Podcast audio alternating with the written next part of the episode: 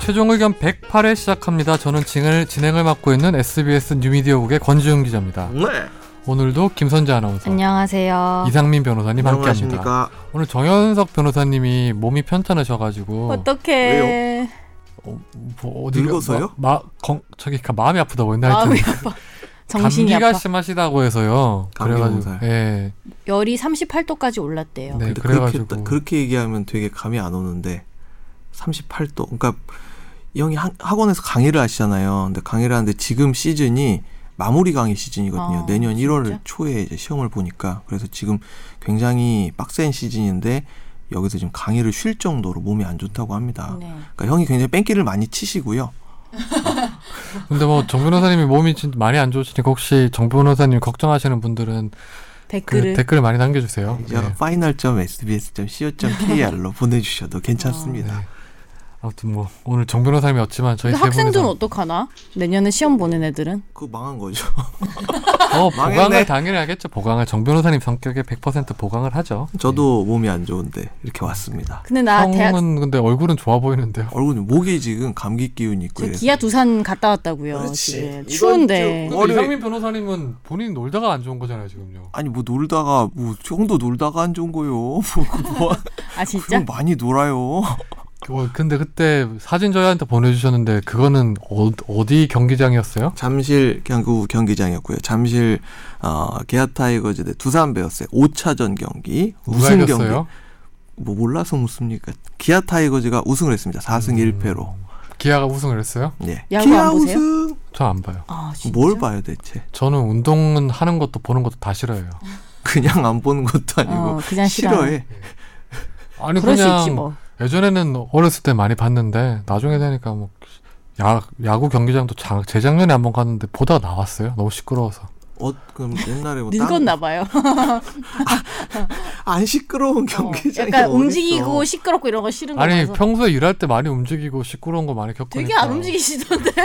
내가 봤는데 요 앞에 점심 먹으러 나가는 것도 안 하던데. 어, 그런 저는 그래가지고 일할 때 움직 많이 움직이니까 어디 쉴 때나 이럴 때는 좀 그렇더라고요. 정적인 스포츠 당구 이런 거 혹시 안 좋아하세요? 당구. 당구는 뭐 예전에 좀 하긴 했었죠. 예. 몇 치십니까? 당구는 80. 아이씨, 난또 무슨 좀 일찌감치 그만두셨. 그러게. 저는 뭐 보는 거 좋아해요. 보는 거 되게 좋아해요. 안 본다면서? 영상 이런 거? 아, 저 정말 많이 봐요, 뭐. TV 진짜 많이 아, 보잖아요. TV는 많이 보는. TV랑 활자 이런 거 보는 거 다 좋아해요.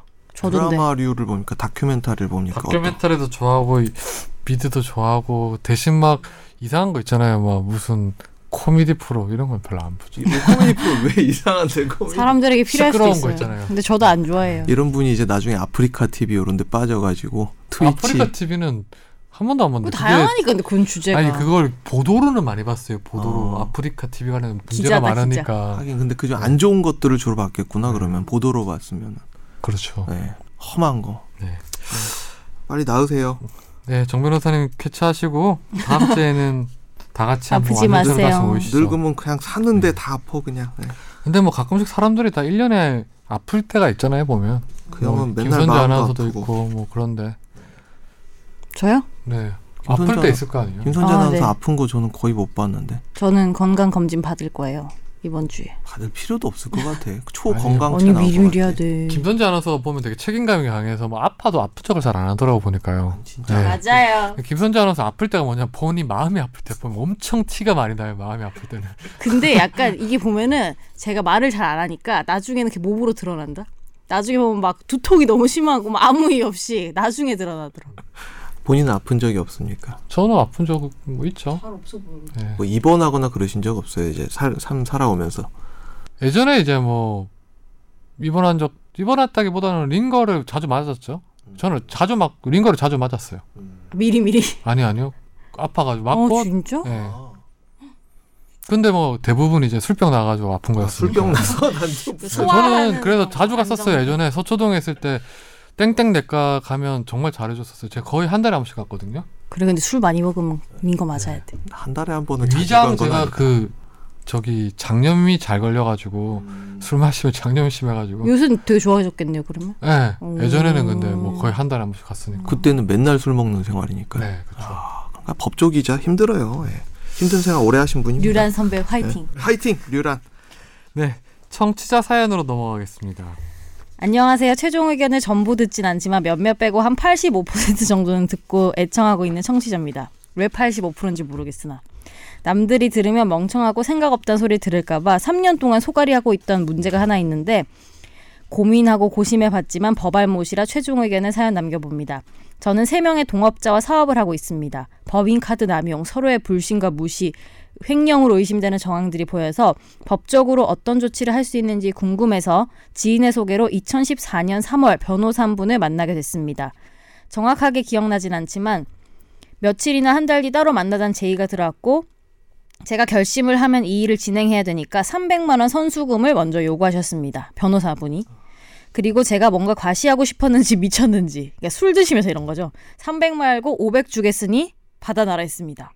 그 뒤로는 가끔 사적으로 통화 정도고 그 일로는 이야기한 적이 없는 것 같습니다.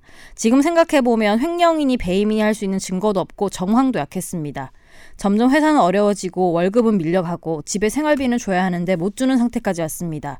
그래서 그분께 넘긴 500이 제 눈앞에 보이는 겁니다. 그 변호사님께 말씀을 드려서 반환 가능한지 궁금해서 사연을 올립니다. 선수금이 넘어갔지만 그 의뢰에 대해서 시작을 안 했으면 3년 이상이 지났지만 다시 반환 받을 수 있는지 궁금합니다. 그리고 세금 문제로 현찰을 아, 요구하셔서 짜증나. 현금으로 주었습니다. 혹시 몰라 수표는 사진 촬영 해놨습니다. 근데 이거는 못 돌려받지 않을까요? 돌려받아야죠. 근데 이게 그 변호사 입장에서 보면 보면 상담을 해준 걸로 이미 어떤 조력이 시작된 걸로 볼 수도 있지 않을까요? 상담을 해준다고 해서 그러니까 결국 계약서 안 쓰고 지금 이렇게 시작한 것 자체가 잘못이긴 한데 제가 여기서 어, 좀 짜증 나는 거는 세금 문제로 현찰로 요구해서 현금으로 줬다. 이거 주신 거죠. 지금. 그렇죠. 현금으로 줬다는 건 이거는 예 세금 포탈을 한 거죠. 누락을 시킨 거죠. 근데 이건 애초에 선수금이란 걸 언제 줘야 되는 거예요? 원래로 따지면. 선수금 시작할 때 준 게 맞는데 사실 선수금이랑 착수금 형태잖아요. 그러니까. 네. 예. 시- 그럼 계약서를 쓰고 주는 게 맞는 건가요? 그렇죠. 계약서 쓰고 우리가 아 그러니까 부동산 전세 계약 한다는 하는 거랑 똑같다고 생각하시면 돼요. 매매 근데 계약 사실 하는 뭐 대부분 제가 아시는 분들도 변호사 의뢰할 때 보면 계약서 안 쓴 상태로 먼저 선수금 주는 경우가 많잖아요. 왜냐하면 대부분의 변호사들이 자기 이름으로 막 하니까 뭐 사기를 치겠어라는 생각에 음. 거의 대부분 계약서를 한창 나중에 쓰더라고요 보니까요. 아 써야 됩니다. 네. 네. 근데 이분이 되나요? 너무 착한 게 아직 달라고 말도 못한 것 같아요. 음. 지금 3년 넘었는데 3년이 왜 4년째 돼, 돼가는데 그러니까 이분 입장에서는 이제 일을 하나도 안 했다. 변호사가 일을 하나도 안 한 상태에서 착수금 명목으로 돈을 받아갔는데 이걸 받을 수 있느냐. 일을 하나도 안 했다면 받을 수 있고요. 일을 했다 하더라도 지금 한 개 과연 300만 원 500만 원 돈 일을 하셨는가? 그건 아닌 것 같거든요. 그래서 어 보통 이런 데 로펌 제대로 된 로펌에서는 이런 경우에는 TC 실제로 일한 시간만큼의 어 급여를 그 음. 공제하고 나서 나머지를 주게 되는데 이 현찰로 요구해서 현금으로 줬다. 이건 정말 이건 나쁜 짓이거든요. 이거는 정말 정말 나쁜 짓이기 때문에 요거는 대한변호사협회에 신고센터가 있습니다. 거기다 신고를 하시고요. 어. 이건 돌려받으십시오. 일을 하나도 안 했다는 걸 전제로 해서요. 돌려받으려면 어떻게 얘기를 해야 될까요? 그냥 뭐 가서 돌려주세요 이러 돌려주세요 하면 100%안 돌려주겠죠. 신고한다고 얘기해야죠. 협박 아닙니다. 요구를 하세요. 예, 괴롭히세요. 근데 그렇죠. 뭐 다는 돌려받기 어렵겠지만 뭐 일부라도 돌려받았으면 싶네요. 어차피 그 변호사 입장에서야 뭐 이렇게 조력 조언이나 이렇게 법률 상담을 해준 것만으로도 뭐 어느 정도 비용을 요구할 테니 뭐 통화하고 뭐 네. 이런 거. 그렇죠. 그래서 여기서 중요한 거는 첫 번째 계약서를 쓸 거, 두 번째 현금 영수증이나 카드로 음. 예, 현금 영수증을 받으시거나 카드를 끊을 것. 네 알겠습니다. 다음 사연으로 넘어갈까요? 날씨가 많이 추워졌네요. 다들 건강 관리 잘하시고요. 다름이 아니라 퇴직금 관련해서 묻고 싶은 게 있습니다. 물론 노동청에 물어봐도 되지만 최종 의견 청취자로서 사연 한번 보내보고 싶었습니다. 좋은 자세. 어, 좋으시네요. 예. 저는 법인 택시 운전사였습니다. 근데 음주 사고로 퇴사를 하게 됐는데 사고가 나면 인피 및 물피 접보비를 내야 하는데요. 저는 뭔지 잘 모르겠어요. 인명 회사가- 무- 아. 물적 피해. 인피 300과 인피 사고 벌점 등을 안 받기 위해서 저보고 개인 합의를 하라고 강요했습니다. 저는 합의금이 없는 상태였고요. 그런데 회사에서 사람을 한 명 소개해 주더니 돈을 빌려서라도 개인 합의를 하라고 종용했습니다. 그래서 200을 빌려서 일단 개인 합의를 하고 회사에서는 퇴직 처리가 되었지요. 전 퇴직하면서 퇴직금 등 거의 200 정도 되는 돈을 받을 것이 있었으나 빌린 돈이라 그냥 퉁치려나 보다 싶었습니다. 여기서부터가 시작이에요. 그런데 갑자기 연락이 와서 빌린 돈을 달라고 합니다. 그럼 전 퇴직금을 청구해서 그 돈을 갚으면 될런지요? 최종 의견에서 최종 의견 좀 주세요. 네. 인피 인피해갖고 나 인피 뭐 처음 들어봐요. 인피니트 그래 생각하시는 거. 인피물피는 경찰서에서 많이 쓰죠. 어, 네. 안 가봐서 그래요. 아, 경찰서 가본 적이 없는 김선재. 핸드폰. 잃어버려서 가봤다. 물피를 당했습니다. 좋죠. 예. 음, 퇴직금을 안 줬다. 뭐 당연히 잘못된 거고요. 1년 이상 근무를 하셨는데 퇴직금 이런 식으로 안 줬다 이러면은 이거는 어, 노동청에 가시는 게 맞습니다. 노동지청에 가셔가지고 예, 퇴직금 못 받았다. 그러니까 지금 이렇게 뭐 사고를 내가 저질렀다. 이거는 분명히 잘못된 거지만은 그것과 퇴직금을 주고 안 주고는 별개입니다. 따라서 퇴직금 근데 청구하십시오. 여기 보면 사실 퇴직금이라는 게 네. 지금은 법이 바뀌었나? 하여튼 1년 이상 근무자 아니에요? 1년 이상 네, 근무죠. 근데 여기 이분이 지금 1년 이상인지 안 나와가지고 예, 예. 그래서 아까 제가 1년 이상 근무를 예, 하셨을 예. 때라고 앞에 접두사를 붙였습니다. 예. 요거 그러면 만약 1년 이상 근무한 거라면 노동청에 신고하면 되게 절차 간단해가지고 네. 퇴직금은요. 예. 금방 받으실 수 있을 겁니다. 예. 네, 바로 받으실 수 있을 빨리 거예요. 갚으세요. 다음 사연으로 넘어갈까요? 안녕하세요. 최종 의견 재미있게 듣고 있는 청취자입니다. 1회부터 전부 들었어요. 아이고, 이분은 85%가 아니고. 100%네요. 어, 요즘 강원랜드 부정 채용 뉴스를 듣고 궁금한 점이 있어서 메일 보냅니다. 부정 청탁을 통해서 채용된 직원은 어떤 불이익을 받게 되는지 궁금합니다. 만일 지원자가 모르는 상태 혹은 모른 척 부모가 강원랜드 임원에게 부정 청탁을 해서 부모님이 채용된 경우에 이 청탁된 사람과 받은 사람이 법적 처벌을 받게 되더라도 예를 들면 부모랑 임원이 처벌을 받게 되더라도 몰랐던 지원자는 직장을 계속 다닐 수 있는 건가요? 이와 비슷하게 최순실 게이트에서 정유라가 대학 부정 입학 승마 관련 특혜를 받고 어머니가 형사 처벌을 받아도 수혜자는 사건 내용을 몰랐다고 하면 대학도 계속 다니고 형사 처벌도 면제되나요? 네. 근데 저 이거 최근에 제가 한 뉴스에서 봤는데 어. 뭐 공공기관에서 이제 청탁한 사람 이름도 공개한다고 하던데 그거는 실명도. 뭐 정부에서 그냥 음. 방침이 그런 거죠. 그렇죠. 예. 이거는 근데 법적으로는 어떤 불이익 받게 되는지 지금 궁금하시죠? 법적으로 불이익이 아니라 이거는 뭐 일단은 뭐 업무 방해는 일단 되는 거고 기본적으로 다만 이제 그 들어간 사람 입장에서야 당연히 퇴직이라기보다는 이제 그 무효가 되겠죠 이거는요 기본적으로 그러니까 자동 퇴직 네. 사유가 있으면은 잘리는 것이고 혹은 징계 절차를 거쳐가지고 잘리게 될 텐데 근데 그런 경우 없잖아요. 별로. 많아요? 강원랜드 그런 경우 있죠 아, 부정청탁으로? 들어가면 다 나오죠 예. 예. 강원랜드 근데 부정청탁이 잘라야 되잖아, 100%예요. 다 자르죠 다 그러면 강원랜드- 다 나가고 새로 다 들어오는 건가요? 강원랜드? 누가 이래 그러면? 어. 아니 강원랜드 강원랜드. 전부가 아니고 아 그래도 되게 네. 다수잖아요. 들어간 약간 사람 공채로 들어간 사람 600 몇 명이 전부 다 거의 그럼 그거를 100%가 다- 다 빼기라던데. 다를 다 자르고 그 다 넣고. 이런 이런 건가? 뭐 그렇게까지 되겠어요? 뭐 나중에 보면 이제 검찰 수사에서는 뭐 부정 채용을 하면 이제 그 중에서 일부만 또 나오겠죠. 증거가 네. 있고. 네. 그래서. 내쫓읍시다. 예, 강원랜드 뭐 가지도 않는데 나랑 할게요. 상관도 없는데 예, 내쫓읍시다. 근데 대부분 부정 채용이라는 게 입증이 어렵죠. 대부분 이게 그리고 이게 보면 어, 점수를 조작하지 않는 이상 증거를 찾기가 되게 어려워요. 특히 정성적 평가, 뭐 정량적 평가 이런 얘기를 하잖아요. 근데 정성적 평가가 들어가게 되면 예, 이런 부분에 있어서 입증이 무지하게 힘들죠. 네. 나는 이 사람의 포텐셜을 보고 뽑은 것이다라고 하면 할 말이 없어지니까. 근데 만약에 진짜 몰랐다고 해도 못 다니는 거죠. 아, 몰랐다고 하더라도 자기가 뭐 수혜를 받으면 그 채용이 될 만한 성적이 아닌데 채용이 됐으면 기본적으로 그거는 계속 다닐 수가 없는 상황이겠죠. 예. 그럼 정유라는 어떻게 됐어요 지금? 정유가 잘렸죠. 무효, 음. 무효가 됐잖아요. 음. 고등학교도 입학 무효가 됐죠. 예. 입학 무효도 됐고 네. 고등학교에서도 입학 무효가 돼가지고 어. 지금 중졸이 됐어요. 그러니까 취소랑 무효가 다르잖아요. 예. 어떻게 차이가 있죠? 취소는 아, 그 전까지 그러니까 3년 다니다가 4년째 이제 입학 취소가 됐다라고 한다면 기존에 3년 다닌 거는 어, 기록은 남아 있게 되거든요. 근데 무효는 처음부터 들어간 것 자체가 이제 소급해서 아니다. 아예 없던 걸로 돼 버려요. 결혼 취소랑 결혼 무효도 있잖아요. 결혼 취소 결혼의 취소는 참고로 소급표가 없습니다. 네. 음. 결혼 무효 원래 원래 취소 재산죄에 있어서의 취소 행위는 소급표가 있는데 음. 결혼 취소는 소급표가 없습니다. 그래서 이런 부정 채용에서 들어간 건 아예 무효가 되는 거잖아요. 사실. 예. 입학 자체도 입학도 부정 입학을 하면 무효가 되는 거고 그런 근데 거죠. 증거가 잡기가 힘들다. 네. 근데 강원랜드는 오직에 걸렸어요. 보기에는 이거는 너무 심한 거 아니에요? 못해요 지금요.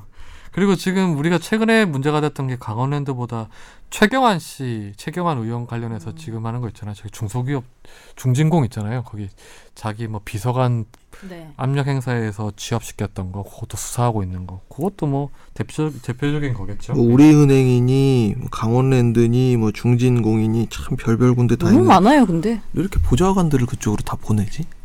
취업 자리 알아봐 주려고. 보좌관이 사실 보좌관이면 어, 그 국회의원에서 힘을 쓴 것뿐만 아니라 그 받는 쪽에서도 원해요 보좌관은. 워낙 국회에서 로, 나중에 로비스트로 쓸 수 있기 때문에 연결책. 예 그렇죠. 네, 아무쪼록 이 강원랜드 같은 경우 부정 채용된 사람들은 샅샅이 밝혀져서 다 그냥 뭐. 그냥 막 다다다 나와. 나와야죠. 어. 그러면 강원랜드. 잠시 문 네. 닫어. 문 닫어, 문 닫어. 저는 강원랜드를 사랑합니다. 왜요? 예? 주식 가지고 있어요 뭐 혹시? 옛날에 좀 갖고 있었던 지금은 없는데. 네 다음 사연으로 넘어가시죠. 날씨가 점점 추워지는 계절입니다. 남쪽은 아직 따뜻한 것 같은데 감기 조심하세요. 생활 속 질문이 또 생겨서 다시 하나 질문 드리려고 합니다. 이번에도 지인이 겪은 일입니다. 차량 접촉 사고로 경차의 운전석 쪽에 파손을 입어서 운전석 라이트부터 뒤쪽 휀다까지 판금 도색을 받았습니다. 그런데 운전석 쪽 라이트는 새 걸로 교환받아 깨끗한데 조수석 쪽 라이트는 계속 사용하던 거라 색깔이 다른 겁니다. 딱 봐도 한쪽은 새거, 반대쪽은 생활 기스가 있어서 투명도가 떨어지는 게 눈에 확 드러납니다. 짝짝이네. 어, 라이트를 비춰봐도 밝기 차이가 약간 느껴진다고 생각되고요. 그래서 반대쪽도 교체해 달라고 했는데 파손이 없었기 때문에 수리를 해줄 수가 없다고 해서 그냥 짝눈으로 다닌다고 합니다. 다행히 사- 당연히 사고 난 부분이 아니니 교체할 이유는 없지만 새 부품과 헌 부품의 기능상 차이가 문제가 있다 본다면 충분히 교체를 요구할 수 있다고도 생각되는데 너무 했나요? 너무한 거 아니에요? 아 뒤에도 읽을게요. 일전에 도로 공사 중인 곳에 외제차가 지나가다가 작업 노면 중인 작업 중인 노면 불량으로 한쪽 휠에 파손이 있었는데 사제 휠이라 한쪽만 따로 구입할 수 없는지 네 짝을 다 바꿨다는 얘기도 들어봤는데 미관상 문제도 아니고 밝기는 기능상의 문제니까 충분히 교체 이유가 되지 않나 싶은데요. 싸제일이라고 네짝다 바꿨다고요? 전 이런 이야기 처음 들어보는데. 이게 나쁜 것 같아. 어. 이게 맞는 게 아니고 네짝다 바꾼 게 나쁜 이게 것 같아. 사고가 나서 사고와 인과관계 있는 부분에 대해서만 이렇게 보상이 되는 거 예, 아니에요? 그러니까 그, 그 안타까운 마음은 충분히 이해를 하는데 정말 사랑하고 오랫동안 몰아왔던 내 차가 짝짝이 눈을 그러니까 이- 이런 거 말씀하시는 것 같아요. 옛날에 외제차 왜 긁었는데 요 부분만 고치면 되는데 다 바꿔달라 하고 이런 게 있었잖아요. 근데 그게 그거 보험 사기 사기죠. 그건 있어요. 뭐냐면 어 어떤 운전자 쪽에 문에 문짝에 부서져가지고 그게 도색을 해야 되잖아요. 도색을 하면 이쪽 밑에 뒷좌석까지는 해주더라고요. 보니까. 어 도색을 근데 문제는 그럼 반쪽 넘어가서 그 반쪽은 그러면 어떻게 되냐? 그거는 자기가 내야 되는데 내가, 내가 제가 그랬어요. 아 진짜요? 제가 되게 그 어처구니 없었던 게 저는 타고 다녔어요? 차 사고가 딱 한 번만 났거든요. 근데 제가 그냥 서 있는데 누가 와서 그냥 박았어요. 이렇게 옆으로 긁고 갔구나. 옆으로 긁고 간 게 아니라 제 앞쪽에 있는 차가 유턴을 한다고 유턴을 하는데 유턴을 향해 해서 유턴했어? 유턴을 해서 나를 박아버렸는데 저는 몰랐어요. 그래서 아 이분이 너무 유턴했어? 실수를 했던 거예요. 그래서 이분이 내리자마자 자기 너무 잘못했다면서 저는 가만히 있는데 가만히 어. 있었어요. 앞좌석을 기다려. 그래서 근데 차 저의 운전자 쪽 문이 파손이 됐는데 남색이잖아요, 남색. 검은색이죠. 저 검은색인데. 아, 검은색이에요? 네, 검은색인데 바랬네. 그 색깔이 바랜 거예요. 그래서 아. 되게 마음이 아프더라고요. 지금도 반반이에요? 아니요. 제 돈 내고 했어요. 그래서 아 진짜? 반은? 아 짝짝이 눈 그저 한쪽만 쌍꺼풀 했다고 생각하시고 진짜 그냥. 사십시오. 이거는 사실 뭐 예. 너무 했나요? 그 마음은 제가 아니 충분히 이해를 해줬으면 하는데 좋겠어. 나도 어, 그때 당시에 해줬으면 뭐. 비록 뭐 제가 하긴 했지만 진짜 나 그때 심지어 되게 그랬어요. 제가 그래서 아니 이렇게 하면 중고차 값이 내려가고 사실 저 입장에서는 가만히 있다가 당한 아, 건데. 되게 구구절절 설명하셨네요. 네. 그랬더니 그쪽에 보험사에서 뭐라 했는지 아세요? 뭘? 소송을 내시라고 하더라고요. 그래서 어. 얘기를 했죠. 내가 세상 제일 싫어하는 게 소송이라면서. 정말. 너무 하기 싫다 소송. 법조기자한테 소송 얘기를 하다니. 해주지. 아무튼 뭐. 네, 다음 예, 좀 넘어가시죠. 이건 어려울 것 같습니다. 네. 예. 안녕하세요. 오프닝 부금이 바뀐 줄 이제 알았네요. 부금이 산뜻해졌네요. 다음에 또 부금이 바뀔 땐 유명한 법정 드라마나 장르의 아, 드라마 장르의 영화 OST를 근데 부금이 써보 뭐예요, 근데? BGM. BGM, background music. 아, 그걸 BGM으로 비 부금이라고요? 네. 진짜 이것도 모르네. 어우, 어우. 아니 저 답답한 분이다. signal song이라거나 아니면 그렇게 SBS 하잖아요. 스- 옛날 스브스 그 되게. 시그널 음악이라는 단어는 되게 옛날 단어 같은데. 아니 무슨 쇼비디오 자키 시절 뭐 얘기를 하시고 계죠? 왜냐면은 저 옛날에 학 치- 초등 아니, 아니, 근데 중학생 때 부금이- 때 썼던 말 같은데. 부금이 뭘 뜻하는지는 알았어요. 근데 부금이 뭐의 약자인지 내가 계속 몰랐어요. 어차피 바뀐 게 signal song인지는 알고 있었는데 그래 부금이 뭐지 뭐지 막 했는데 부금이라고 쳐도 안 나오더라고요. 그거 쳐봤어요? 네. 사실은? 단어 뜻을 알고 아. 싶어가지고. 김지현 PD가 뒤에서 여, 저런 사람이 다 있어 이러면서 계속 보면서 웃잖아요. 부금이란 BGM을 아니, 한국말로 봐요. 읽은 것을 아니 여기 말한다. 뒤에는 OST라고 해놓고서 해놓고서는 부금은 왜 BGM을 안아 해놨대요? 그럼 그러면? SBS는 왜 스브스라고 읽는데 똑같지. 예. 아이 돌아버려. 할것까지 알아들어야죠. 네. 아이 그러니까. 다름이 아니라 최근에 나온 기사를 보니 마을 주민들이 장례 차량을 막고 수백만 원을 요구하는 일이 있었다고 합니다. 이거 이 기- 제목이 이 사연의 제목이 뭔지 아세요? 뭔데? 산적대다. 2017년의 산적들이에요. 제목이. 기사를 보고 처음 든 생각이 산적대다였는데 느낌표가 있어요. 기사 댓글을 보니 시골 지역 산 속에 매장을 할 때는 주변 마을에 얼마씩 쥐어주거나 하는 이상한 관습 같은 게 있다고 하더라고요. 어떤 피해자 댓글은 마을 공동체가 원하는 액수를 지불해주지 않자 산길 입구에 차를 막아두고 올라가는 걸 막기도 했다고 합니다. 당연히 말도 안 되고 법에도 안 되는 짓을 마을 사람들이 저지른 것 같은데 변호사님들이 좀 더 디테일하게 설명 부탁드려요. 네. 요거는 현행법으로 어떻게 처벌받죠? 어 공갈인데요. 공갈. 공갈이죠. 예. 이- 이유 법률상 이유 없는 일을 이제 협- 협박을 해가지고 당신 못 들어가게 하겠다, 장례 방해하겠다라고 하면서 이제 돈을 뜯어낸 행위이기 때문에 공갈인데 여기 장례 방해도 되지 않아요? 장례 방해도 되, 장례 방해도 되는데 이게 그 두 개를 입건을 했다고 얘기를 합니다. 근데 아마 공갈로만 하지 않을까 싶어요. 장례 방해란 게 이제 장례식에 직접적으로 연결되는 행위를 방해했을 때 보통 장례 방해 근데 로 그것도 처벌하는데 장례식에 큰 연관선상 아니에요? 어, 이제 옮기는 도중이니까. 근데 자기 땅일 수도 있잖아요. 마을 주민 땅. 그럼 할 수 있죠. 그럼 막을 수 있죠. 그 제가 그 장례 방해라는 죄가 있는지 처음 알았던 게 옛날에 그 백원우 전 의원 있잖아요. 네. 그때 이제 음. 노무 고 노무현 전 어. 대통령 장례식 네. 때 검찰이 그거를 장례 방해 혐의로 기소를 했었어요. 장례방해죄는 거의 안 쓰이는데 네. 그래서 처음 알았어요. 그런 죄가 존재한다는 거죠. 어떻게 하면 그걸로 처벌받을 수 있을까요? 아, 예배 방해죄는 가끔 나옵니다. 그러니까 교회에서 서로 싸움 붙었을 때 파갈려 갖고 싸움 막 붙었을 때 장례식장 가서 왜 영화 같은 데 보면 다 없고 막 이런 어, 그러면 그런 게 장례 방해구나. 그렇죠. 근데 저는 요거 요런 거 존재하는지 몰랐거든요. 예. 이렇게 장례식 하러 가는데 시골에서 막차 막고 막 이제 못 들어가게 하는 걸 몰랐어요. 이런 일이 일어난지 처음 알았어요. 통행세. 예. 아니 이게 정말 이거 동네 깡패들이나 할 짓이지 이거를 정말 하는 걸 보고 되게 극 분노를 느꼈어요. 저는. 우리 마을이다 이런 건가? 충남 부여군 옥산면 마을 주민들께서 장의차를 가로막고 통행료 명목으로 500만 원을 이제 너무 요구한 비싸다 사건. 근데. 이게 그래가지고 지금 부여군 이런 데서 지금 시장에 나와가지고 잘못했다고 지금 대책을 마련했어요. 모든 다 모든 사람들 다 처벌하겠다고 자기들 경찰이랑 가- 같이 해서 지금 그래서 지난 18일에 10월 18일에 어, 더불어민주당의 신창현 의원이 장례 절차 방해 행위를 금지하는 장사 등에 관한 법률 개정안을 발의했다고 합니다. 그런 법률이 있다는 게 신기하다. 에, 야, 그래서 이제 사전에 금품을 요구 또는 수령하는 행위를 금지하는 근거 규정을 마련하기 위해서 이런 이거는 했다고 하는데 이 법이 없더라도 처벌이 가능한데 법은 왜 만들어요 정말? 굳이 이거를 네. 왜 만드는지 모르겠네요.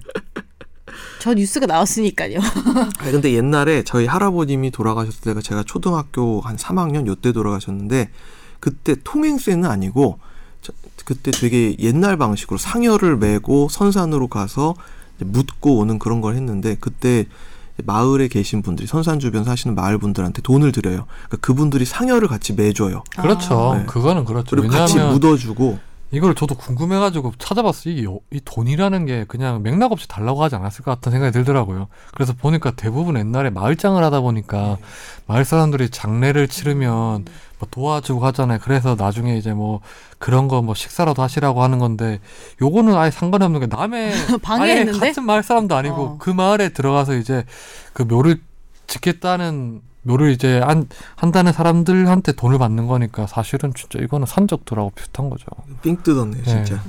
아유, 좀 이런 건 없어졌으면 좋겠어요. 이뭐 이 노인분들이 뭐 무슨 거큰걸 바라고 한 건 아니겠지만 대부분 또 보니까 제가 댓글을 많이 봤어요. 이 기사를 이 기사가 되게 저한테 충격적이었거든요. 이런 일이 일어난지 몰랐기 때문에 되게 충격적으로 댓글을 봤더니 뭐 그 댓글이 맞는지 모르겠지만 뭐 자기 고향에서도 그런다 막 자기 마을에서도 그랬다 뭐 이런 댓글이 있더라고요. 보니까 대부분이 보니까 자기 어르신 자기 마을 이장님들도 이거 받아서 결국은 막걸리 사 먹는 데 쓴다고 하시더라고요.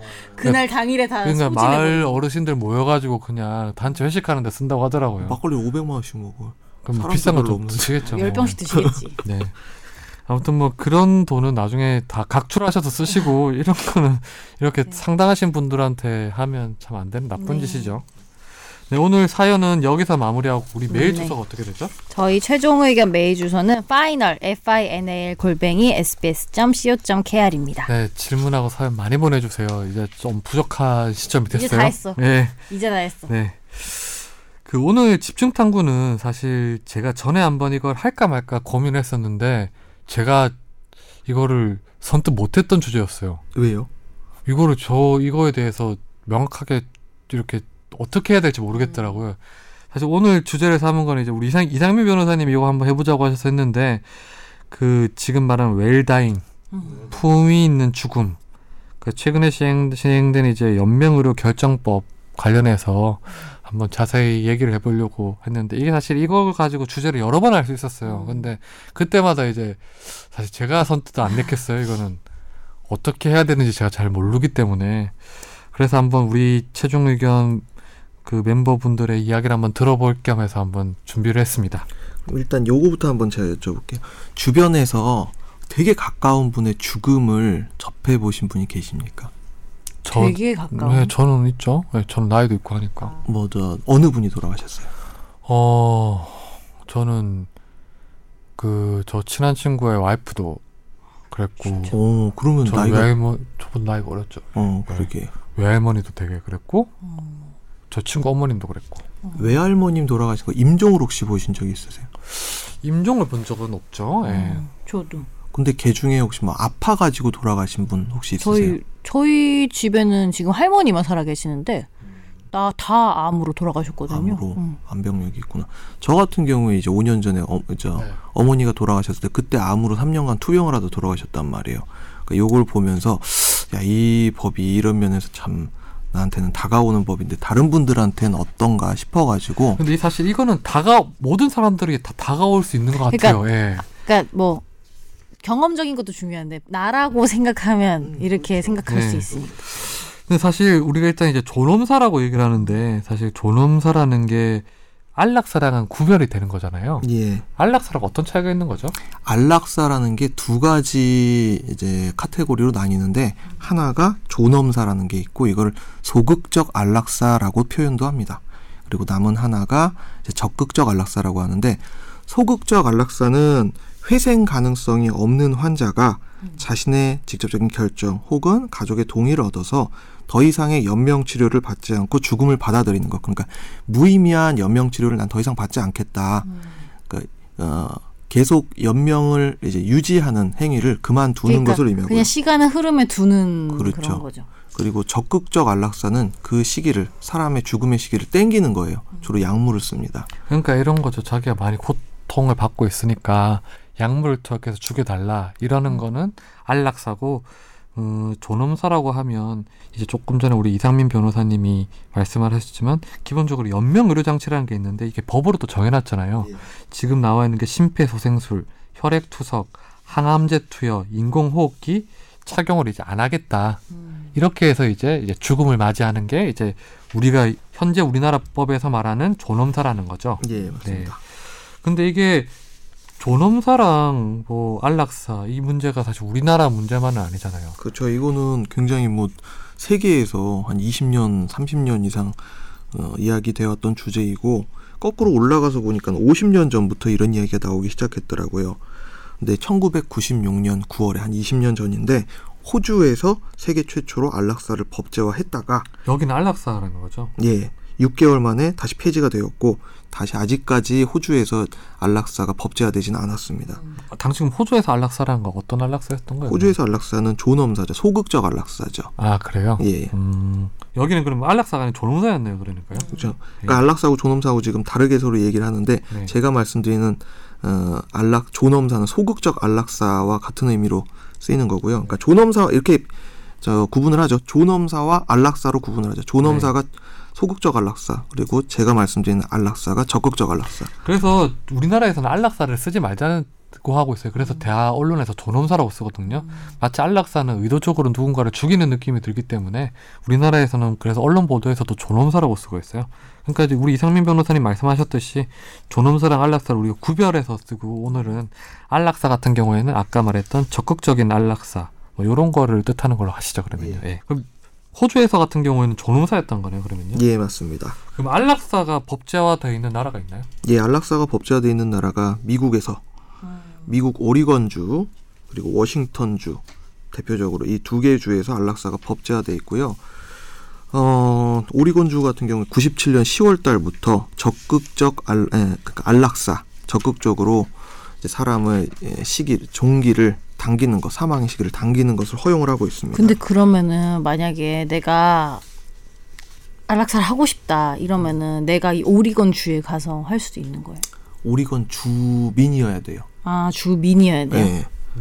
환자가 두 차례 이상 서면으로 요구를 하고, 그러니까 본인의 진위에 대한 이제 의사인지 누가 옆에서 뭐 어, 이상한 짓 하지 않는지 요구를 하고 두 명 이상의 증인이 존재를 하며 이 사람의 어, 죽음을 원하는 사람의 의사가 정말 진이라는 걸 다시 한번 확인을 하고 세 번째로 복수의 의사 두 명 이상의 의사한테 진료를 받은 다음에 의사의 처방전을 받아서 약물 복용을 통한 사망을 할 수 있도록 규정하고 있죠. 근데 이 약물이라는 게 진짜 그렇게 뭐 우리가 생각하는 것처럼 막 고통이 없나요?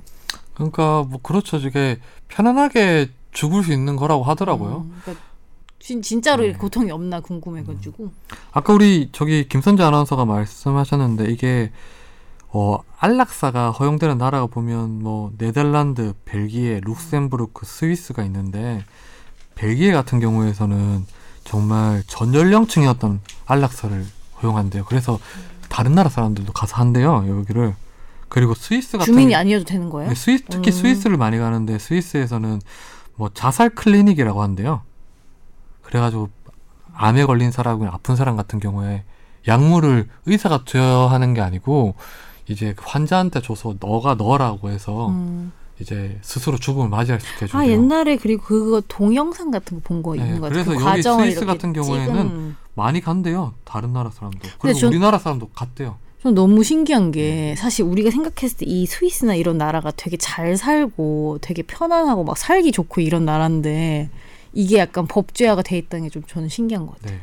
그래서 우리나라 같은 경우에도 보면 이렇게 안락사가 법으로 허용이 안 되니까 보니까 스위스에서 보니까 2012년부터 2017년까지 스위스에서 이런 식으로 안락사를 맞이했던 한국인이 18명이었대요. 꽤 많네. 독일인은 3,200명이 넘고요. 음, 가까우니까. 네. 해외에서 많이 가는 거죠. 예. 독일이랑 어울린다. 네. 되게. 그렇죠. 뭔가 슬픈데 또 네. 아니 독일이 되게 약간 그런 우리가 생각하는 막 독일 문학이나 약간 이런 분위기랑 비슷한 것 같아. 근데 이제 우리나라 같은 경우에는 이제 그 존엄사가 문제가 됐던 게 처음 문제가 됐던 게 1997년 되게 유명한 사건 아니에요? 이거 법조계에서도 보람의 병원 사건이라고. 혹시 아세요, 김선재 아니요? 잘 몰라요. 이건 정말 책에도 나오는 사건이잖아요. 그렇죠. 부작위에 의한 살인죄 뭐 이런 것과 관련해서 뭐 미친 듯이 많이 나오는 대표적인 판례인데 이 사건을 간단히 소개해 주세요. 예, 어, 97년도 12월 달에 어느 한 가장이 아, 어르신이 50대 어르신이 화장실에 가다가 만취 상태로 넘어져 가지고 머리를 다치게 됩니다. 그리고 식물인간 상태로 빠지게 되죠. 응급 호흡 인공 응급 뇌수술을 받고 인공 호흡기에 의존해서 생명을 유지하다가 도저히 집사 집안 사정이 너무 어려워서 병원비를 감당할 수 없는 사정에 놓이게 되자 와이프분이 병원비를 감당하기 어렵다 퇴원을 시켜달라 이렇게 요구를 했던 겁니다. 그러니까 의사가 여기에 대해서 아예 의식이 지금 돌아오고 있긴 한데 이거 그 퇴원시켜 갖고 인공호흡기 떼면은 이 사람 바로 죽습니다. 설명을 했지만 와이프가 아닙니다. 예, 퇴원시켜 주십시오라고 계속 그 뜻을 고수를 해서 사망하더라도 이의 제기하지 않겠습니다라는 서약서를 받은 다음에 퇴원을 시켰습니다. 그리고 나서 바로 5분 후에 사망을 했죠. 그래서 검찰이 이 다음 달 98년 1월 달에 부인 이모 씨와 의사 양모 씨를 불구속 기소를 했고 이 사건이 무려 7년간의 법리 논쟁을 불러일으켰습니다. 근데 일단 부인한테는 살인죄를 적용하고 의사한테는 살인 방조죄를 적용했었어요. 예, 여기서 문제가 됐던 게 의사가 어떤 책임을 지느냐 네. 했어요. 부, 부인은 문제가 안 됐고 의사가 과연 살인에 그러면 관한 책임을 그때 지느냐. 이것도 대법원에서 유죄 확정이 나왔잖아요. 근데 예. 근데 이걸로 저 그때 당시에 이거 판결문을 봤어요. 예. 판결문을 봤는데 하, 여기서 되게 철학적으로 음. 고민이 됐는 이 대- 대부분 이 그러니까. 지금 존엄사 관련된 게 철학적인 문제잖아요. 법적인 문제라기보다는 법을 뛰어넘는 철학적인 문제라서 근데 이 경우에는 사실 그 환자한테 허락을 받은 게 아니니까 또 약간 다른 게. 어 맞아요. 그 얘기가 거기 있어요. 어 역시 김선재. 난 역시 똑똑해.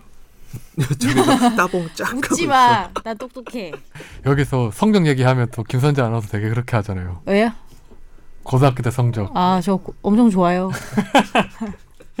네 아무튼 여기서 이제 그 보람의 사 보람의 병원 사건이 되게 그 전례 없는 사건이 됐었지만 존엄사가 우리나라에서 다시 한번 문제가 됐던 게 결국 그 2008년도였어요. 예. 김함 김할머니 사건인데 예, 2008년도 2월 달에 연세대 세브란스 병원, 신촌 세브란스 병원에 입원했던 김모 할머니가 폐암 조직 검사를 받으시던 중에 과다 출혈로 의식 불명에 빠졌습니다. 그래서 식물인간 상태가 됐는데 자녀들이 연명 치료를 중단해 달라. 어머님은 이런 상황에서 저 이렇게 무, 무의미하게 연명 치료를 받는 걸 원하지 않으셨다라고 이야기하면서 연명 치료 중단을 요구하셨지만 병원 주치 등은 요청을 거부했죠. 그렇죠. 왜냐? 나 살인 방조죄로 기소될 수 이게 있다. 보람의 병원 사건 때문에 예. 그 연세대에서는 거부를 했었죠. 그래서 결국은 소송을 내 가지고 최종적으로 대법원에서 이제 이 무의미한 연명 치료 장치는 환자의 의사나 뭐 기준은 구체적으로 제시하지 않았어요 그때. 예. 근데 제거할 수 있다는 결정을 음. 내리면서 우리나라에서 뒤집혔네 사실상 이제 완전히. 그 연명의료 결정법이라는 게 만들어지는 계기가 됐었어요. 이제 소, 존엄사가 허용이 됐다라는 게 이제 그때 다 대법원의 판례로 이제 시작됐던 거죠. 근데 저는 궁금한 게 이렇게 환자를 퇴원시킬 때 여튼간에 뭐 동의서 같은 걸 받을 거 아니에요. 근데 원칙적으로는 보호자의 동의가 있으면 환자가 이렇게 식물인간 상태일 때 퇴원을 시킬 수 있는 거예요. 그게 예전에는 안 됐다는 거죠. 그러니까 예- 원칙적으로 되는데 그냥 자기네들이 법적으로 살인 방조죄라고 처벌을 받을까봐 안 시켜주는 거예요. 아니면은 아예 안 된다는 안 된, 근데 이게 실상은 제가 그때 들어보니까 뭐 어느 병원에 특정 그 사람들끼리 좀 소문이 난대요. 환자들끼리 어느 병원 가면 돈 때문에 얘기하면 그냥 치료 안 해줄 테니 나가 이게 법이 시행되기 전에 그런 경우가 있었대요. 되게 아니, case by case예요. 네, 근데 되게 제한적으로 있었죠. 아. 그러다 보니까 이제 환자들 측에서는 요구를 했- 했지만 기본적으로 사람을 죽이는 행위라는 느낌이 있잖아요. 이게 그러니까 살인 방조죄로 기소가 됐던 사안이니까 법을 만들어 달라고 했었는데 뭐 국가에서는 이제 종교적인 문제나 여러 가지 어떤 철학적인 문제 때문에 뭐 적극적으로 나서지 않았다가 대법원에서 이 판결을 이렇게 결정을 내리면서 이제 사실상 법에 제정되는 계기가 됐었던 건데 대법원에서는 어떤 이유로 이제 이 연명 의료 장치를 제거해도 된다고 했던 거예요? 그러니까 연명 치료 회복 불가능한 사망의 단계에 이른 사람한테 연명 치료를 하는 것 자체가 연명 치료의 목적이 질병을 호전시키는 것이 아니라 호전은 사실상 포기한 상태에서 그냥 상태 유지를 위해서 이루어지는 치료에 불과하기 때문에 이러한 상태에서 이루어지는 연명 치료에 관해서는 어, 진료 중단에 관한 허용 가능성을 이제 판단할 때가 되었다라는 이유에서 결국 이제 환자의 의사를 고려해서 연명 치료 중단할 수 있다는 내용으로 어, 결론을 내렸죠. 그러니까 이게 보면 그때 당시에 보면 이제 대법원에서는 환자의 어떤 환자를 떠나서 인간의 자기 결정권을 최근 들어서 되게 많이 좀 높게 그 인정하는 추세잖아요. 헌법재판소에도 그렇고 성적 자기 결정권뿐만 아니라 이게 저는 이 그때 당시에 연세대 세브란스 사건 때 제가 그때 현장에 있었어요. 그때 이걸 쭉 취재를 했었어요. 전 과정을 취재했었는데 당시 병원에서 요렇게 발표를 했을 때랑 그때는 이제 제가 사건팀 기자라서 당시에 그거 병원에 있었고 그게 끝나고 이제 여기에 소송이 들어갔을 때 법조로 갔었어요. 음, 그래서 아 쭉- 그래서 그렇게 예. 갔구나. 예, 그래서 요 사건을 쭉 기억을 하는데 당시에 이제 뭐 제 계속 자기 결정권에 대해서 얘기를 했었는데 저는 이제 뭐 자기 결정권이야 대학생 때도 배우고 하지만 자기 결정권을 하면 대부분 우리가 당시에는 성적 성적 자기 자기 예, 결정권에 결정권. 대해서 있잖아요. 자기 신체에 대해서는 자기가 뭐뭐 누군가 관계를 맺든 뭐 그래서 간통이 폐지 폐지됐던 거잖아요. 예. 그런데 이 죽음에 있어서 자기 결정권도 이게 저는 이게 인정을 받아야 되는 건지에 대해서 좀 약간 뭐 몰랐던 부분이었어요 이거는요. 그리고 이거 이런 문제에 있어서 사실 종교계에서 굉장히 크게 반발을 했으니까 좀 조심스럽기도 해요 사실은. 저 네. 이건 마, 이런 말을 하는 게 과연 내가 얼만큼 이 신의 영역을 침범하는 거 아닌가라는 생각 들긴 해요. 저는 지금도요 그게. 음. 근데 대법원에서는 이 정도까지는 환자에게 있어서의 자기 결정권은 인정을 해주자는 거였잖아요.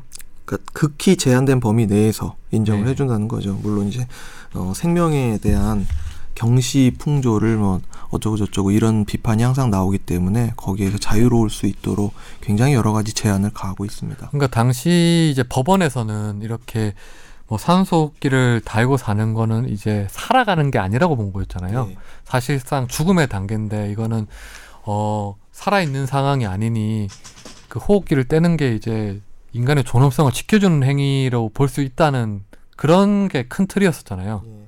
그래서 이렇게 허용을 했던 건데 법은 어떻게 제정된 거예요? 그래서요? 법은 이제 이 이야기가 불거지고 나서 또 존엄사 논란이 계속 불거졌죠. 그래서 죽을 수 있는 권리가 헌법상 권리에 포함이 되는지 이런 게 계속 재점화된 끝에 2012년 12월 달 들어서 생명윤리위 특별위원회라는 게 구성이 되었고 여기에는 의료계, 종교계, 시민단체 등이 이제 포함이 됐습니다. 그래서 연명 의료 논란을 해령- 해결하고자 하는 노력이 기울여졌고 어, 존엄사 논쟁이 불거진 이제 10년 만에 2016년 1월 18일 들어서 호스피스 완화 의료 및 임종 과정에 있는 환자의 연명 의료 결정에 관한 법률 뭐, 말 되게 길죠.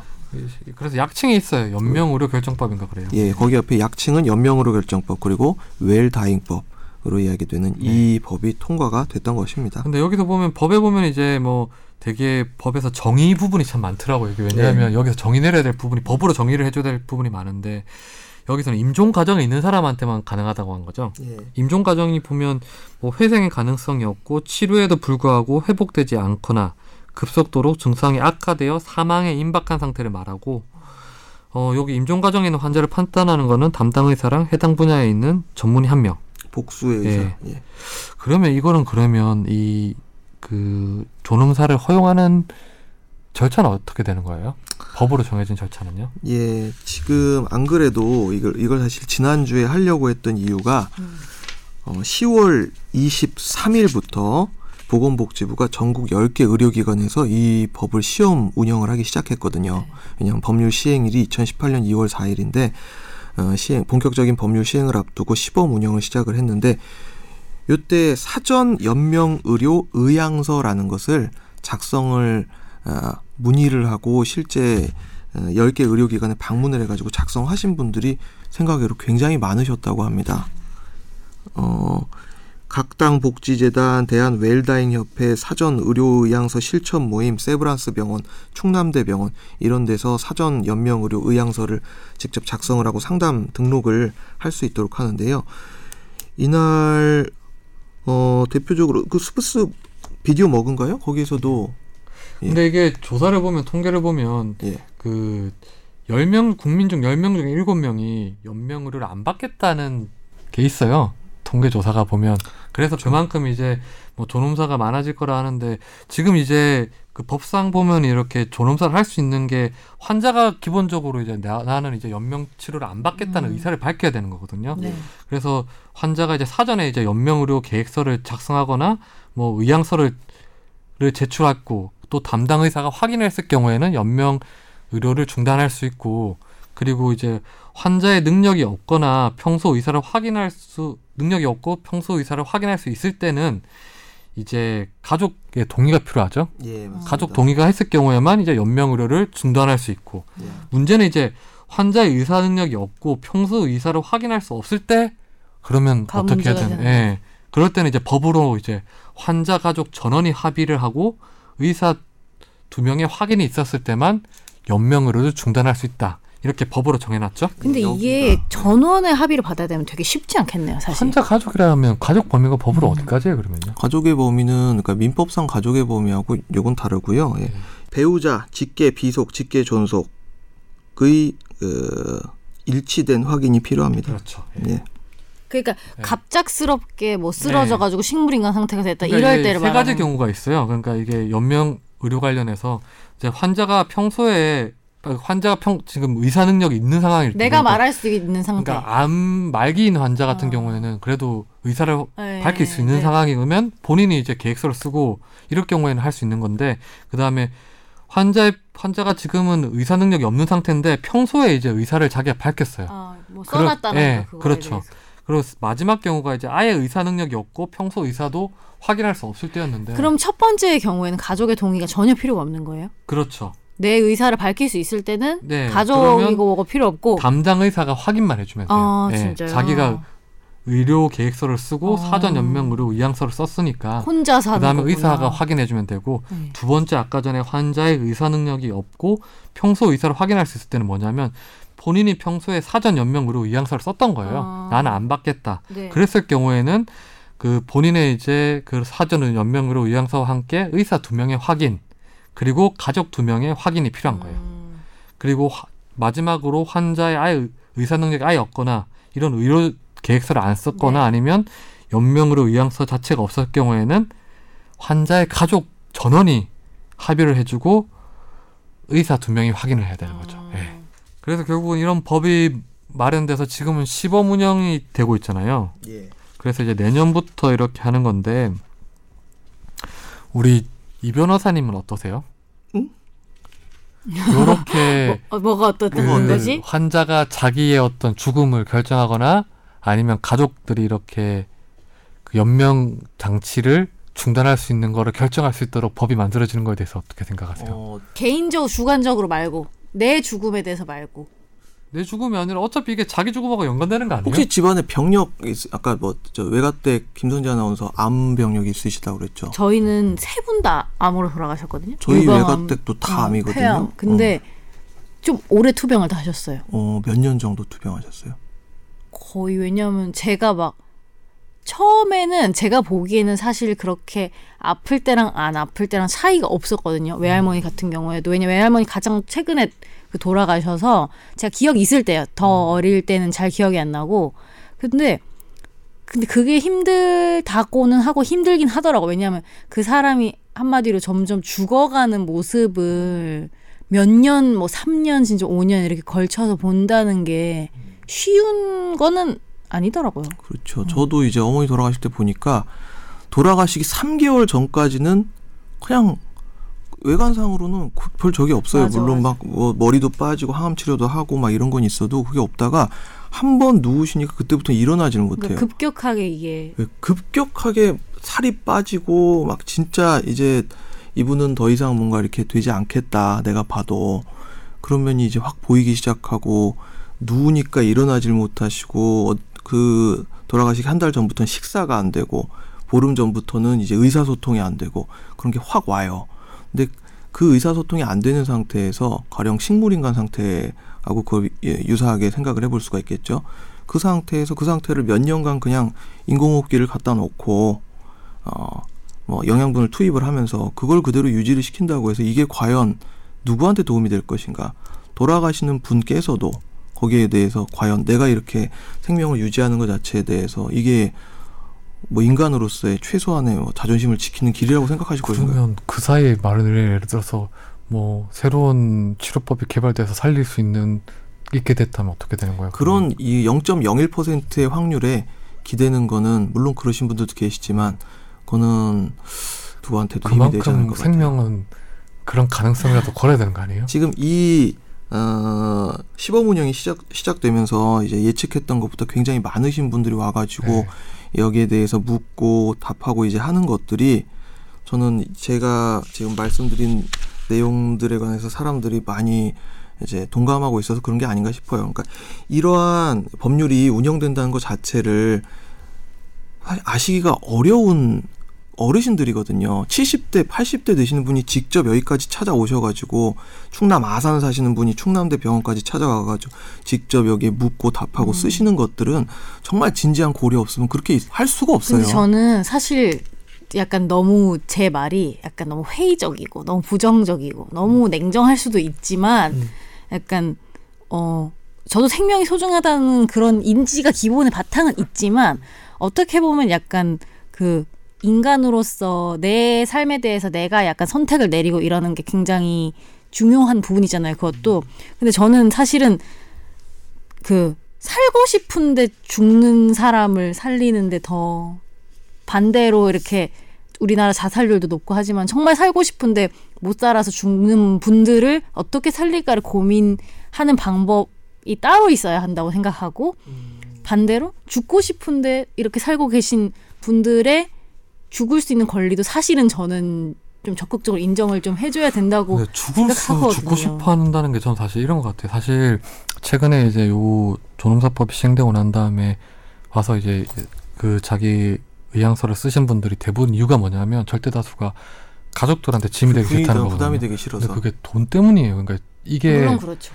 저는 그 이유가 그렇게 된다는 게 싫었던 거예요. 그러니까 존엄하게 죽고 싶어서라기보다는 그게 뭐 어느 정도 존엄하고 연결이 되겠죠. 가족들한테 부담을 주고 짐짝처럼 여겨지는 게 자기의 존엄성하고 연결될 수 있는데 결국은 돈이랑 연결된다는 부분에서 좀 약간 저는 처음에는 저는 이 존엄사를 하고 싶은 생각이에요. 저는 카톨릭 신자긴 한데 그냥 타인에 대해서 이렇게 영역으로 넘어가니까 그러니까. 이 법이 과연 만들어져도 되는지에 대해서 회의를 들었던 게 뭐였냐면 어릴 때 들었던 얘기들이 막 생각나는 거예요. 어릴 때 보면 그 대개 인간의 생명이 모래시계인데 모래가 가득 차 있는 사람이 있고 모래가 하나뿐이 없는 사람이 있었대요. 그래서 뒤집었는데 이게 모래시계가 다 떨어지면 죽는 거였대요.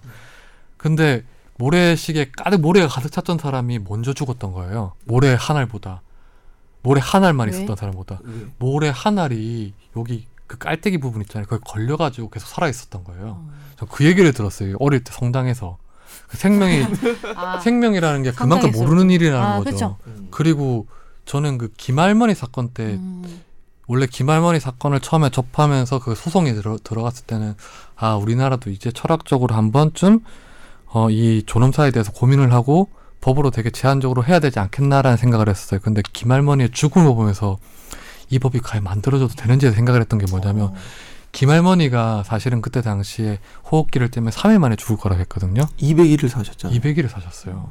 그러니까 인간의 죽음이라는 게 정말 모르는 거였던 거예요. 사람이 이 영역은 모르는 게 더 많았던 것 같더라고요. 근데 저도 그건 동의해요. 이게 예. 돈 문제가 걸려서 돈 때문에 가족들한테 피해가 되기 싫어서 이 부분에선 저도 좀 지금 생각해보니까 다시 생각해 봐야 될 부분이라 생각되는데 제가 아는 분 중에 이렇게 말하더라고요. 그 정말 되게 냉소적인 사람이었지만 야, 태어나는 건 내 마음대로 못했는데 죽는 것 정도는 내 마음대로 내가 해야 되는 거 아니야? 라고 딱 얘기를 하는데 저는 그것도 상당히 일리가 있다고 봐요. 그게 돈이 안 걸려 있다고 했을 때 내가 적극적으로 선택을 할 수 있는 것도 인간으로서 존중받아야 되는 것 같다라는 느낌이 들긴 들었거든요. 적극적이지 안락사의 입장에서 이야기하시는 중요한 동거 중에 하나죠. 근데 살아날 가능성이 있으면은 뭐라도 합니다. 사람들은 뭐라도 하죠. 진짜 무슨 어디 산 찾아가 가지고 뱀 잡아먹고 깨구리 잡아먹고 이상한 기도원 들어가서 기도하고 그러신 분들이 왜 거기서 일말의 가능성을 보면서 살아오고 계시겠어요. 근데 지금 여기서 이 법에서 가정하고 있는 환자는 그런 건 아닌 것 같아요. 진짜 임종을 앞두고 있고 뭔가 다시 그 생명줄을 잡기 어려우신 분들을 가정을 하고 있기 때문에 저라면 만약 저희 네. 근데 저 같은 경우는 그래서 이걸 보면서 사실 그 본인이 의사 능력이 있고 다 이걸 써가지고 할 수 있을 때는 저는 이거는 인정이 돼야 된다고 보는데 제일 문제는 사실 저는 그 의- 지금 이 사람한테 물어볼 수 없는 사람들이라고 생각이 되긴 하는 것 같아요. 예. 예. 근데 저는 그 사실 부분이. 이것도 아까 우리 이상민 변호사님이 얘기했던 것 중에 그 존엄사를 할 수 있는 사람들 같은 게 평소에 이제 자기가 지금 말기암 환자라서 뭐 죽고 싶어요. 지금 저는 존엄사를 하고 싶어요. 뭐 호흡기를 떼주세요. 이렇게 얘기한다는 건 어느 정도 이해가 되는데 문제는 어 사전 의향서를 썼다 하더라도 바뀔 수 바뀔 수 있으니까. 그렇죠. 왜냐하면 자기가 우리도 하루에 수십 번씩 마음이 바뀌잖아요. 심지어 생명 관련된 거. 예를 들어서 자기가 이런 사고를 당하기 하루 전날에 사랑하는 사람을 만났을 수도 있잖아요. 그러면 끝까지 살고 싶은 마음이 생길 수도 있는 거니까. 저는 그래 이 나머지 이렇게 지금 당장 나의 의사를 정확하게 표현하지 못하는 사람에 대해서 이거를 우리가 추단해서 그러니까. 음. 아니면 그 의향서를 기준으로 해서 가족의 의사로 한다는 게 과연 저도 그게 문제인 것 같아요. 아직도 음. 모르겠어요. 음. 그게 문제인 것 같아요. 음, 자기가 모르는 상황에서 어. 자기 알면은 모르는 솔직히 저는 오히려 괜찮다고 봐요. 자기가 뭐 그래서 사실 이것도 문화가 되지 않을까? 옛날에는 뭐 장기 기증 뭐 이런 거 안 썼잖아요. 근데 요즘엔 장기 기증 그쵸. 하겠다 뭐 이런 것도 미리 신고도 해놓고 자기가 뭐 주민등록증이나 면허증에다가 이렇게 스티커도 붙여놓고 그렇게 하잖아요. 이런 식으로 좀 발전이 되면 모든 사람들이 조금 더 행복해지는 방향 가지 그런 않을까? 것도 있는 것 같아요. 예를 들면 요새 되게 많이 하는 것 중에 뭐 유언장 미리 써보기 음, 이런 거 네. 되게 많이 하잖아요. 근데 그걸 하면서 사실 뭐 그게 다른 의미가 있는 게 아니고 그걸 하면서 자기 인생을 한번 다시 돌아보고 정말 죽는다는 그 뭐관 속에 들어간 체험 이런 것도 하잖아요. 음. 그러면은 자기가 아 진짜 있을 때 되게 내가 사랑하는 사람들이랑 내가 좋아하는 일 하면서 지내겠다 이런 생각이 든대요. 그러니까 그것도 약간 어떻게 보면 좀 현대로 오면서 사람들의 인식이 많이 바뀐 것 같아요. 그 죽음에 대해서도. 근데 저는 그때 그 김할머니 사건 취재하면서 호스피스 분들을 많이 만났어요. 네. 근데 호스피스 분들은 의외로 거의 제가 만났던 대부분은 연명치를 안 받겠다는 분들이거든요. 왜냐하면 죽음을 옆에서 지켜보시는 분들이잖아요. 그랬더니 얘기가 우리가 지금 빠졌던 부분이 뭐냐면 그 연명 치료를 받는데 한 달에 비용에는 600만 원 정도 돼요. 그 보통 사람 못 쓰거든요. 600만 원이면 일반 직장인들은 우리 600만 원만 들겠어. 네, 그러지. 그렇죠. 간병, 그러니까 간병 거의 집안이 들고. 기둥이 다 뽑히는 거예요. 한 달에 600만 원이면 1년만 해도 어, 그때 제가 만났던 분들은 원래 맞벌이 부부셨는데 부모님이 그러셨는데 뭐 다 한 분은 대기업 다니고 한 분은 그냥 일반 직장을 다니셨는데 대기업 다니는 분만 계속 다니고 와이프는 예, 결국은 나와가지고 나와서 간병을 해야 되니까. 되니까. 간병비가 많이 드니까 돈을 아끼겠다는데 이 대기업 다니는 분도 이걸 감당이 안 되는 거예요. 왜냐면 자기 자녀도 있으니까 교육비도 써야 되고 하니까. 그래서 결국은 장사를 하겠다고 나왔어요. 왜냐하면 이- 자기 시간을 쓸수 예. 있으니까 음. 그런데 그것도 잘 안 되니까 결국은 이제 다 집안 전체가 힘들어지는. 상황이 예. 된 거예요. 그래서 그러니까 그런 걸 봤을 때는 이게 현실의 문제니까. 음. 그래서 호스, 호스피스 분들은 그런 걸 많이 지켜봤던 분들이니까 대부분 자기는 연명치를 안 받겠다고 하시더라고요. 그러니까 예전에 세모 송파구 세모녀 사건 얘기도 음. 했지만 송파구 세모녀가 어렵게 살게 된 계기가 그 아버지가 아버지가 뭐 그, 어, 치료 그 불치병으로 치료 오래 받으시면서 한 9년간인가 받으셨을 거예요. 그러면서 집안 사정이 완전히 그냥 음. 나락으로 떨어지고 결국 이제 자살을 하셨고 그렇죠. 그렇게 거기서부터 이제 세- 예, 생각이 나는데 아 진짜로 이건 진짜 모르겠는 게 뭐 멀리 갈 필요도 없고 나만 나만 어떻게 선택할 수 있을 것 같아. 그거는 내 죽음에서만. 근데 그런 내, 것 같아요. 네, 네. 내 부인, 뭐 네. 내 남편, 내 동생, 내 부모님이라고 해도 그렇게 가까워도 저는 그 사람의 생각을 진짜 모를 것 같아요. 그러니까 저는 여기에 대해서 크게 생각을 안 해봤는데 권 기자님하고 저 김하나 원사님 이야기를 들으니까 이게 나의 의사에 기하지 않은 상황에서 다른 사람의 의사로 나의 의사를 추단한다 이거에 대해서 좀 생각을 많이 하게 되네요. 그러니까 좀 무섭더라고요. 이 사람이 사실 이 법이 만들어지면 제일 걱정했던 게 아, 사람한테 그 가족들한테 최선을 다 안 해도 된다라는 마음을 심어줄까봐. 그러니까 이 법이 있으니까 가족끼리 너무 쉽게 어떤 타인에 대해서 이렇게 죽음을 결정하게 되는 거 아닌가라는 좀 생각이 들었어요. 근데 영화에도 왜 나오잖아요. 원래는 별로 생각 없었는데 자기 죽는 거를 알고 왜 그 전에 애를 낳고 이런 장면들을 보게 되면서 자기가 완전 마음이 바뀐. 저는 그때 김할머니 같은 경우에도 가족분들하고 이제 인터뷰를 하고 하는데 가족분들도 이제 호흡기를 때문에 금방 돌아가실 줄 알았는데 200일을 산 걸 보고는 음, 또그 가족분들도 되게 놀라셨나 봐요. 아 이렇게 이제 오래 계실지 몰랐으니까 혹시나 그렇다면 우리가 여기서 음. 치료 중단 안 했다면 살아나지 않았을까라는 생각을 할 수? 있잖아요, 사람들이. 그래서 그런 점이 좀 약간 걱정이 되는 거죠. 그래서 종교를 가지신 분이나 아니면 뭐 신부님들 이런 분들은 이거에 대해서 법을 반대하는 이유- 이유가 생명의 영역은 아직까지 인간의 지식으로는 모르는 게 더 많기 때문에 왜냐하면 식물인간을 10년을 있다 갑자기 일어나신 분도 있잖아요. 이게 기적이라고 하지만 음. 이 기적의 영역도 사실 인간이 모르니까 기적인 거잖아요. 그래서 좀 저는 그게 그래서 혹시나 우리가 기적이라고 불리는 어떤 인간의 어떤 생명의 어떤 끈질김을 사전에 차단시키는 거 아닌가라는 걱정이 되는 거죠. 그래서 저도 사실은 음. 그래서 다른 사람이 결정하는 거는 반대하는 그 이유 중에 하나가 어, 그런 뭐 엄청 가깝지 않은 사람이라도 항상 누군가 돌아가시면은 그런 생각 다 하잖아요. 좀 더 잘해줄 걸, 좀 더 보고 그렇죠. 좀더 잘해줄 거라는 생각이 들잖아요. 근데 제 생각에는 그런 생각이 분명히 저는 들 것 같아요. 아우 연석이 형한테 좀 잘해줄 걸. 조금 돌아오실 거예요. 얼굴이라도 한번 만져줄 걸. 아무튼 오늘은 뭐 우리 저희가 존엄사에 대해서 얘기해봤는데 아, 사실 결론은 없는 것 같아요. 아, 이 정통 네. 법률 팟캐스트 느낌 오늘 물씬 나네요. 아니요, 우리 오늘 철학 팟캐스트였어. 아, 좋은데? 어. 아무튼 저희가 오늘은 뭐 정답을 드리는 건 아니고 이 주제에 대해서 한번 우리 청취자분들도 한번 고민을 해보셨으면 하는 바람입니다. 아우 좋아요. 네, 오늘 방송은 여기서 마무리하겠습니다. 감사합니다. 안녕히 계세요. 안녕히 계세요.